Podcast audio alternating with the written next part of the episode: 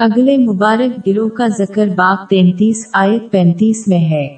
اور روزے رکھنے والے مرد اور روزے رکھنے والی عورتیں، کچھ شک نہیں کہ ان کے لیے خدا نے بخشش اور اجر عظیم تیار کر رکھا ہے۔ سنن نسائی نمبر دو دو ایک نو میں موجود ایک حدیث میں حضور نبی اکرم صلی اللہ علیہ وآلہ وسلم نے یہ نصیحت کی ہے کہ تمام اعمال صالحہ جو لوگ انجام دیتے ہیں وہ ان کے لیے ہیں سوائے روزے کے کیونکہ یہ اللہ کے لیے ہے۔ اور وہ اس کا اجر دے گا۔ یہ برا راست یہ حدیث روزے کی انفرادیت پر دلالت کرتی ہے۔ اس کے اس انداز میں بیان ہونے کی ایک وجہ یہ ہے کہ باقی تمام اعمال صالحہ لوگوں کو نظر آتے ہیں، جیسے نماز یا وہ لوگوں کے درمیان ہے جیسے خفیہ صدقہ۔ جبکہ روزہ ایک انوکھا نیک عمل ہے کیونکہ دوسرے یہ نہیں جان سکتے کہ کوئی صرف ان کو دیکھ کر روزہ رکھتا ہے۔ اس کے علاوہ، روزہ ایک نیک عمل ہے جو اپنے آپ کے ہر پہلو پر قفل لگاتا ہے۔ یعنی جو شخص صحیح طریقے سے روزہ رکھتا ہے، اسے زبانی اور جسمانی گناہوں سے روک دیا جائے گا، جیسے کہ حرام چیزوں کو دیکھنا اور سننا۔ یہ بھی نماز سے حاصل ہوتا ہے، لیکن نماز صرف تھوڑے وقت کے لیے ہوتی ہے اور دوسروں کو دکھائی دیتی ہے۔ جبکہ روزہ دن بھر ہوتا ہے اور دوسروں کو نظر نہیں آتا۔ باب انتیس، آیت پینتالیس۔ کچھ شک نہیں کہ نماز بے حیائی اور بری باتوں سے روکتی ہے۔ مندرجہ ذیل آیت سے واضح ہوتا ہے کہ جو شخص بغیر کسی جواز کے فرض روزے پورے نہیں کرتا وہ مومن نہیں ہوگا کیونکہ دونوں کا بڑا راست تعلق ہے۔ باب دو آیت ایک سو تراسی۔ مومنو تم پر روزے فرض کیے گئے ہیں جس طرح تم سے پہلے لوگوں پر فرض کیے گئے تھے تاکہ تم پرہیزگار بنو۔ در حقیقت حضور نبی اکرم صلی اللہ علیہ وآلہ وسلم نے جامع ترمزی نمبر سات دو تین میں موجود ایک حدیث میں تمبی فرمائی ہے کہ اگر مسلمان بغیر کسی شریع ازر کے ایک فرض روزہ بھی پورا نہ کرے تو اس کی قضا نہیں ہو سکتی۔ ثواب اور برکت ضائع ہو جاتی ہے، خواہ وہ ساری زندگی روزے رکھے۔ اس کے علاوہ جیسا کہ آیت سے اشارہ کیا گیا ہے کہ روزہ صحیح طریقے سے تقوی کی طرف لے جاتا ہے۔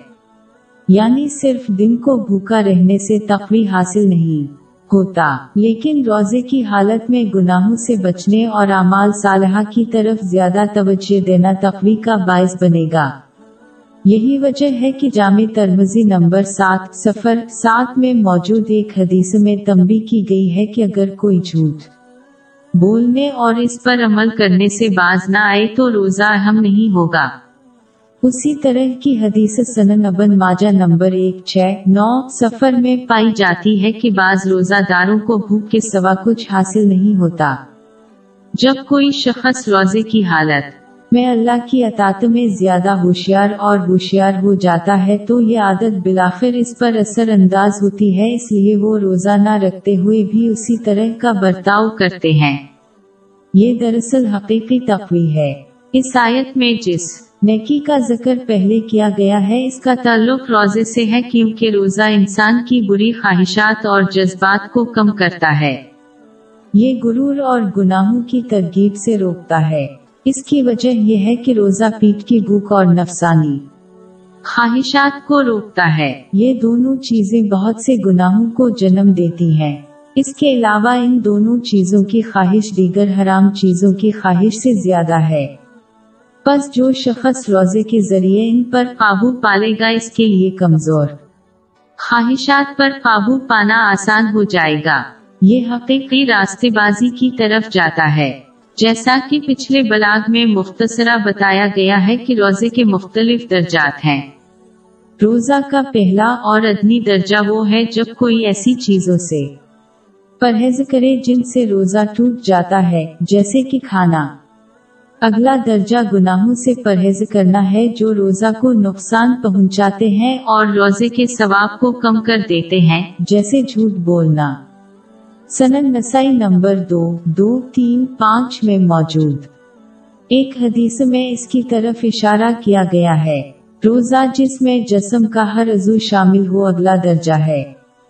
یہ اس وقت ہوتا ہے جب جسم کا ہر عضو گناہوں سے بچتا ہے۔ مسلح آنکھا حرام کو دیکھنے سے، کان حرام کو سننے سے، وغیرہ۔ اگلا درجہ وہ ہے جب کوئی روزہ نہ رکھتے ہوئے بھی اس طرح کا برتاؤ کرے۔ آخر میں روزہ کا اعلیٰ درجہ ان تمام چیزوں سے پرہیز کرنا ہے جن کا اللہ سے کوئی تعلق نہیں ہے۔ ایک مسلمان کو باطنی طور پر بھی روزہ رکھنا۔ چاہے جیسا کہ ان کا جسم گناہ یا لگو خیالات سے پرہیز کرتے ہوئے ظاہری طور پر روزہ رکھتا ہے۔ انہیں اپنی خواہشات کے حوالے سے اپنے منصوبوں پر قائم رہنے سے روزہ رکھنا چاہے اور اپنے فرائض اور ذمہ داری کو۔ پورا کرنے پر توجہ دینے کی کوشش کرنی چاہے۔ اس کے علاوہ وہ اللہ کے حکم کو باطنی طور پر چیلنج کرنے سے روزہ رکھیں۔ اور اس کے بجائے تقدیر کے علاوہ اور جو کچھ بھی اس سے حاصل ہوتا ہے اللہ تعالیٰ صرف اپنے بندوں کے لیے بہترین انتخاب کرتا ہے چاہے وہ ان انتخاب کے پیچھے حکمت کو نہ سمجھی باغ دو، آیت دو سو سولہ۔ مگر عجب نہیں کہ ایک چیز تم کو بری لگے اور وہ تمہارے حق میں بھلی ہو، اور عجب نہیں کہ ایک چیز تم کو بھلی لگے اور وہ تمہارے لیے مضر ہو، اور ان باتوں کو خدا ہی بہتر جانتا ہے اور تم نہیں جانتے۔ آخر میں ایک مسلمان کو اپنے روزے کو پوشیدہ رکھ کر اور اس سے بچنے کے قابل ہونے کی صورت میں دوسروں کو مطلع نہ کر کے سب سے زیادہ ثواب حاصل کرنا چاہیے۔ ویر ضروری طور پر دوسروں کو مطلع کرنے سے ثواب ضائع ہوتا ہے کیونکہ یہ دکھاوے کا ایک پہلو ہے۔